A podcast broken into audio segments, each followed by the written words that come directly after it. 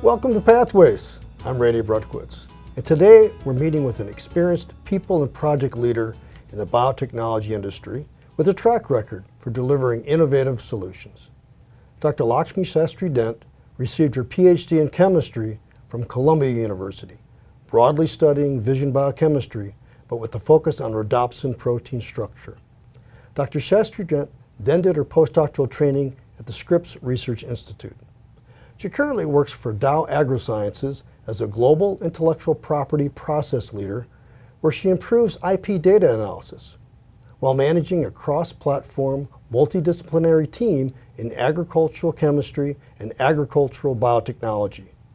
She also implements strategies for company-wide training. Overall, her efforts impact technology innovation for Dow AgroSciences. With over twenty years experience as a research scientist and industry leader, we'll learn how her career steps now aid her company in finding solutions for the growing world. Lakshmi, welcome to Pathways. Thank you. It's great to be here. I always enjoy coming back to I U. Great, great, thank you. So, first question right off the bat, what is a global I P process leader? And what's your favorite and or most challenging part of your job? Mm. So global I P process leader um, essentially manages a group that develops and manages I P portfolios for Dow AgroSciences. I P, as you know, is foundational for a corporation. Um, our I P is categorized into distinct portfolios such that every product or a technology has its own portfolio. My team, which is a cross, cross disciplinary team, um, works with different functions, specifically legal, business, as well as R and D, to put together those portfolios, develop and manage the I P portfolios so we stay competitive in the industry. So let's go way back to the mm-hmm. very beginning. Mm-hmm. Tell us, where did you grow up? I grew up in India. Um, most of my um, childhood was spent in New Delhi, the capital of India.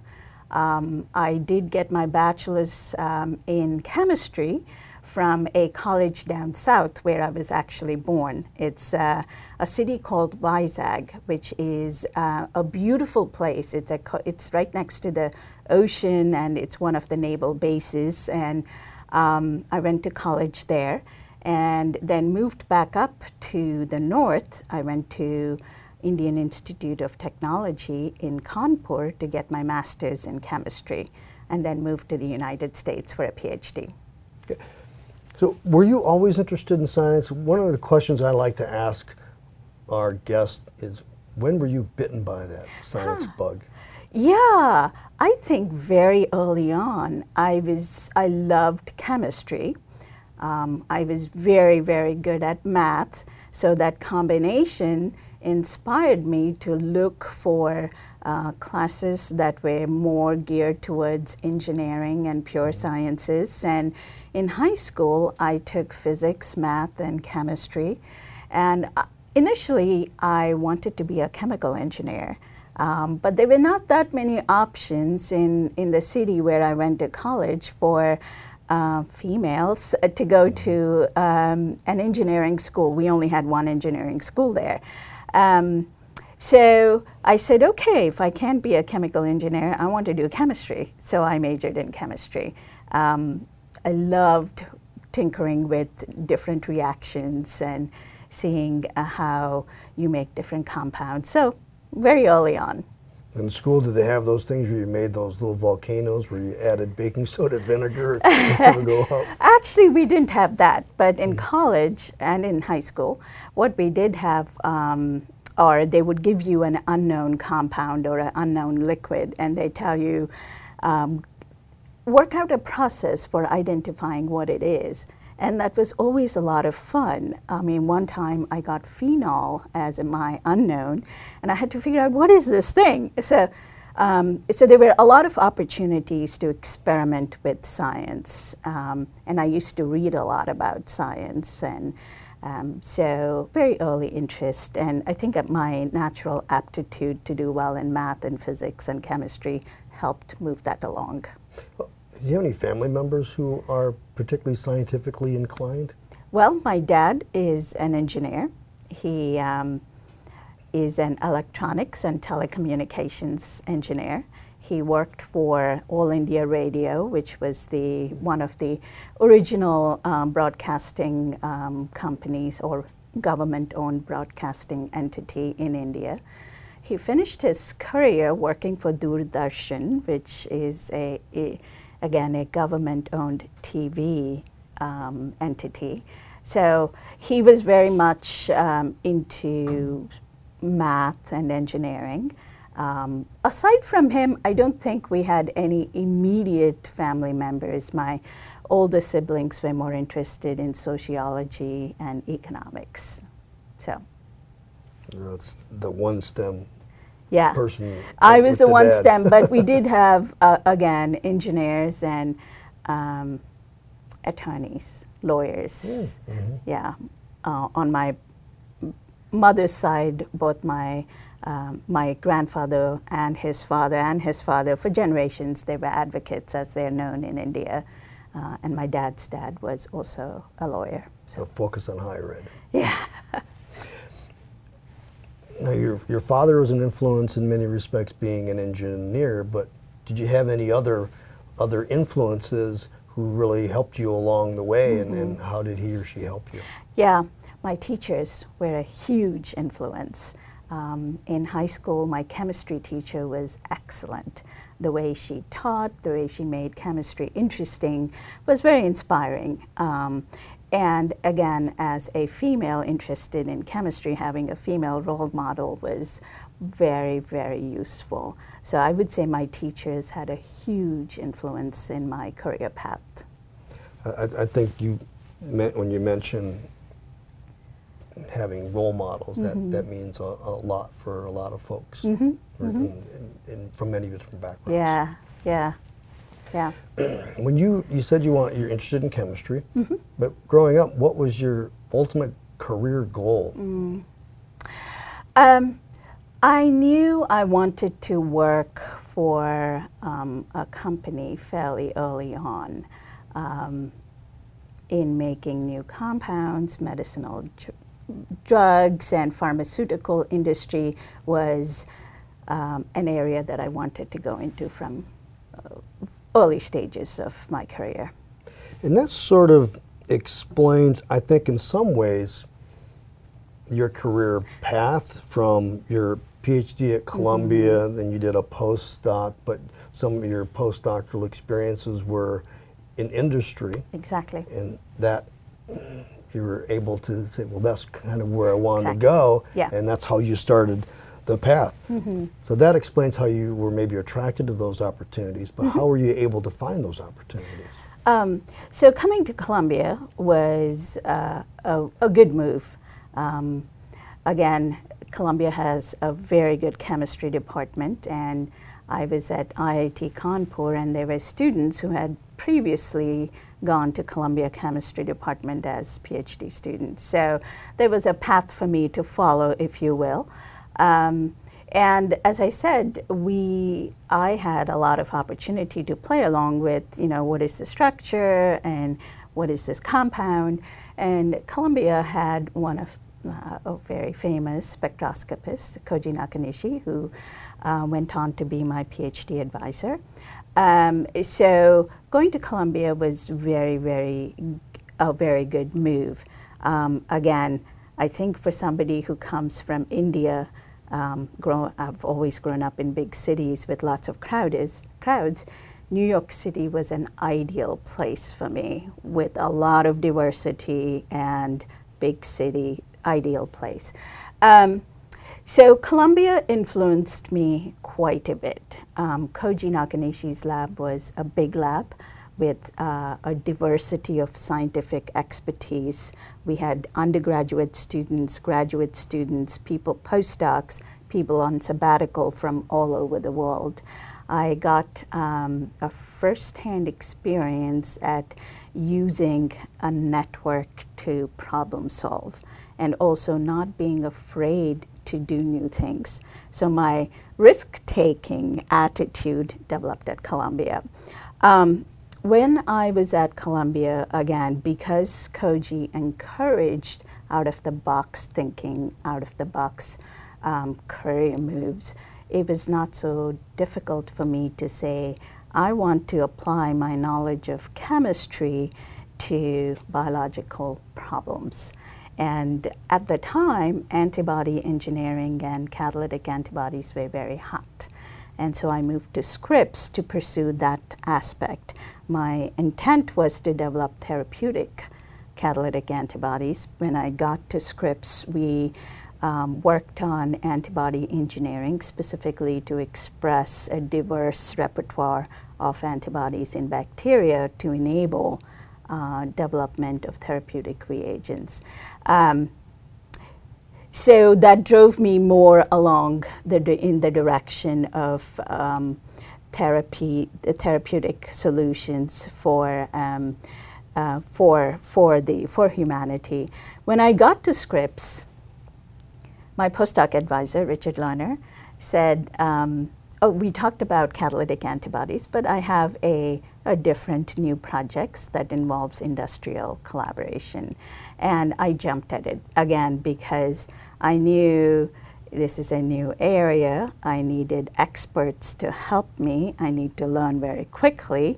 So hands-on experience with an industrial partner was very appealing. So I spent about eight months at Stratagene in La Jolla, Uh, working on a project that resulted in a P N A S publication and then led on to research that resulted in a science publication and development of phage display antibodies and now zinc fingers and so on. So that's the path that kind of led me from chemistry to applied biotechnology, if you will, um, into therapeutics areas. Yeah, from, from there, you came to Indianapolis. Yes. And your first position here was with Dow Agro, mm-hmm, as a research specialist. How did that opportunity come about? Yeah, so from Scripps, I actually went to um, Washington, D C or Maryland, Bethesda area. Mm-hmm. um, and I worked um, at a cancer therapeutics company, Oncologics, um, developing um, antibody fusion proteins for uh, breast cancer. Um, when the company was um, acquired by a larger ent entity, I um, was on the research faculty at Georgetown for two years, two and a half years, working on novel uh, targets for uh, cancer therapy. Then I took a break when I had my first child, and my husband moved here to be on um, I U School of Medicine's faculty. And we moved to this area. I was off of science for almost four years um, and went back to train in gene therapy in Ken Conatus' lab and learned a whole new area of biotherapeutics, if you will. Um, After I spent three years in Ken's lab, the opportunity at Dow AgroSciences came up. I was essentially at a stage in my uh, life where I wanted to go back into industry again. Um, and I saw on the net that there was an opportunity, um, and I applied for it, went for an interview, loved uh, Dow AgroSciences, and joined. So, so the, your steps were, when you went from Scripps, you came to D C, mm-hmm, and had opportunities both industry and, and academia, academia, yeah, and then moved here, mm-hmm, to a little bit of time off. Did you went, your first job after your break was at, at I U? Yes. Okay. Yeah. Okay. Yeah. And, and then it was from there that you started at, at Dow AgroSciences. And just applying, because when people talk about applying for jobs in industry, they'll say, I'll throw my my C V mm. in, but it goes into a sea of I don't right. know what. Yeah. And how do I make myself attractive mm-hmm. to the to either the computers that are reading sure. the C V or the actual committee mm-hmm. that does the initial screening? What mm-hmm. what, what might is, be the best way to yeah. think about that? Um, so I'm a big believer in targeted um, seeking. Um, so I did not apply to every job. I was very specific in opportunities that I chose to respond to. And the opportunity at Dow AgroSciences matched my skill set very, very well. Um, this was around uh, protein, uh, heterologous expression of proteins. With my experience at Scripps, at Oncologics, I, ha I had worked in, uh, with a lot of different heterologous systems. I had a very wide experience in molecular biology and biochemistry at that stage. So my skill set was very, very appropriate for the position that was advertised. Now, it was not, agriculture was a new avenue for me. I had no experience in that area. However, I was able to use my base training and my skills um, for all the projects at Dow AgroSciences very well. So I had essentially uh, transferable skills. Which I think is a really important lesson, mm-hmm. where if you'd ask the question, do you need to have a plant background to work at Dow AgroSciences, your answer was no. Yeah. That really it depends on how your training really makes you best suited for that position, that where your skills are therefore transferable into that area. Exactly. So it's not like you're going in blind. It's like, no, you have some really good foundational stuff, mm-hmm. and then you're just adding to it. Yeah. Plants. Exactly. On, exactly. On yeah, critical thinking and problem solving, and then you have your base technical knowledge. Um, I think those three are a good mix for really any new problem solving solution. Did you have any obstacles or encounter any obstacles along the way, and, and how did you overcome those? Um, clearly taking time off from science um, generated some obstacles. That's not a traditional career path for most scientists. So I had to backpedal a little bit and retrained at I U. So I would say it slowed my career. Um, and at Dow, I've been trying to play catch up, if you will. So I take more risks, and um, perhaps um, I do projects and my solutions are aggressive. So I kind of ramp up my career path again. When you say take risks, do you mean take risks in terms of the types of questions that you're addressing in the company? And, and so the, the group would benefit if those risks those risks are high payoff. Uh, absolutely. So it's the type of questions, it's the approaches that you take, um, out of the box, more diverse approaches, novel approaches, which really benefit the group and provide a novel solution. You mentioned earlier when you were at Columbia, an mm-hmm. opportunity to network and learning how to network. Mm-hmm. Could you expand on that a little bit more about how important that networking has been for you and can be for others?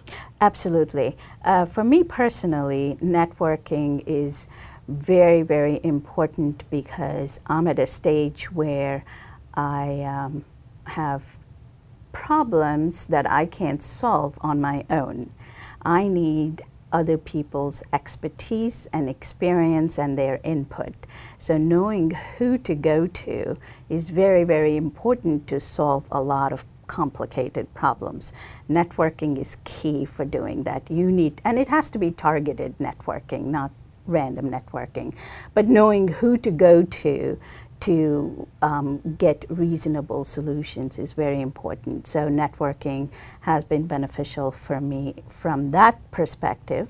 And of course, networking is also important um, in expanding your influence externally. Um, I know people at I U, such as you, and I maintain my relationship, which I hope is mutually beneficial. Um, and I have um, I continue to network with my colleagues from Scripps and Columbia. Um, so again, I bring in different perspectives through that networking approach. So I'm going to ask you a question based, it's, it's about networking, but based on individuals' personality types. Mm-hmm, mm-hmm. you don't come across as somebody who's particularly introverted. Mm. Okay? Mm-hmm. Now, there are, in academia, I mean, you're very comfortable in terms of talking about mm-hmm. things, but there are a number of individuals out there who are, let's say, a bit more reticent to mm-hmm. talk about things and to make the first step. Mm-hmm. Do you have any suggestions for them? Mm-hmm. Any recommendations on the best way to maybe get out of that comfort zone to make those first steps that you need to in order to network effectively? Absolutely. Um, I started out as an introvert, and I'm still an introvert. I think um, being aware of your limitation is a first step towards solving um, that problem. Uh, I think a lot of scientists now are very, very savvy and sophisticated on what they need to do. So understanding uh, who to network with and approaching their mentor and asking, I really need to touch base with this person. I want to make a connection. What are some s- questions that I need to prepare? Being prepared, I think, is a good way to start establishing that connection. So I would definitely use um, mentors, uh, graduate student advisors, all resources to help prepare uh, to make that initial establishment of connection.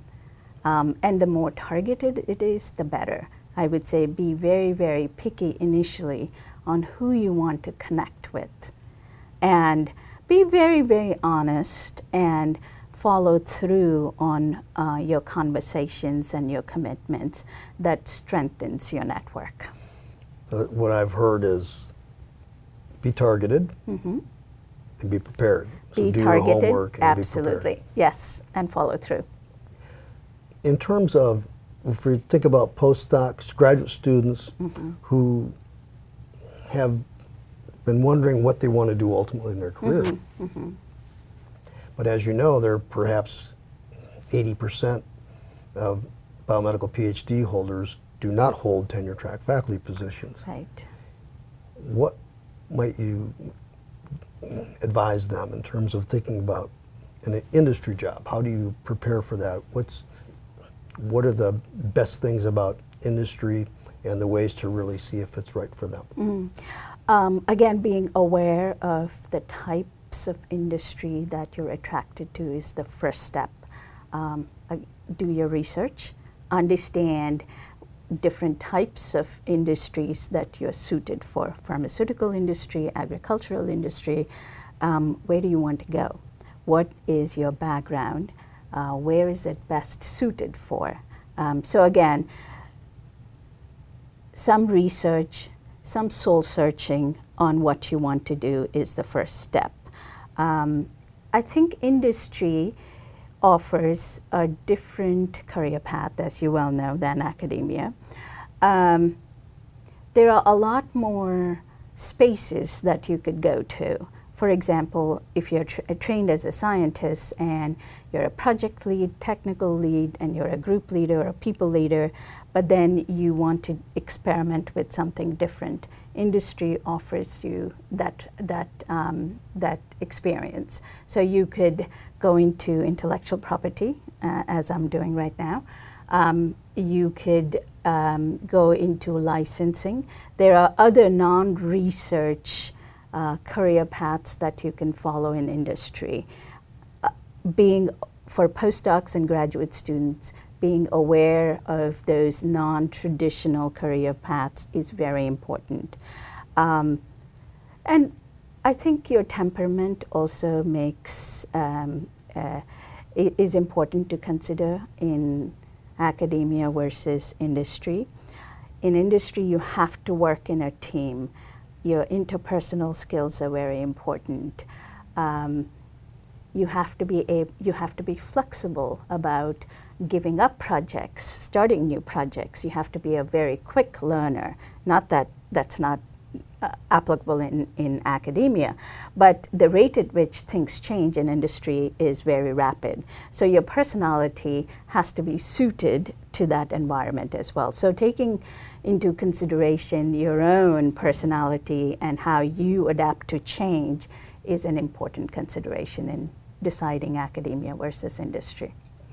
It's like turning on a dime in some respects. Yeah, yeah, yeah.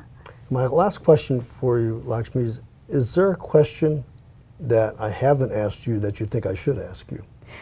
Um, I think we've, uh, I've said a lot in the questions that you've asked me, but I would, um, I would advise or I would um, suggest that graduate students and postdocs um, sit down again with their mentors and their advisors and intentionally plan what they want to do. Not necessarily go along, but take some time, reflect, think about where you want to go, and put together a series of steps to achieve, achieve their goal. So being prepared, intentional, I think will make people successful. Great. Yeah? Thank you. You're welcome. Now, I'd, I'd like to thank my guest, Doctor Lakshmi Sastry-Dent, for sharing her story of the journey that landed her as a global intellectual property process leader at Dow AgroSciences. I also thank all of you for joining us on this podcast today. Remember, you can find us on the Indiana University School of Medicine's website and on iTunes under Pathways. Also, in addition to the audio from our broadcasts, for some of our interviews, we've captured the video as well. Join us next time on Pathways as we explore the career path of a professional who holds a P H D in the sciences and who is in an exciting, non-academic position. I'm Randy Brutkowitz. The theme music for Pathways, Supernova, was composed by Aaron Brutkowitz. Pathways is a production of the Indiana University School of Medicine.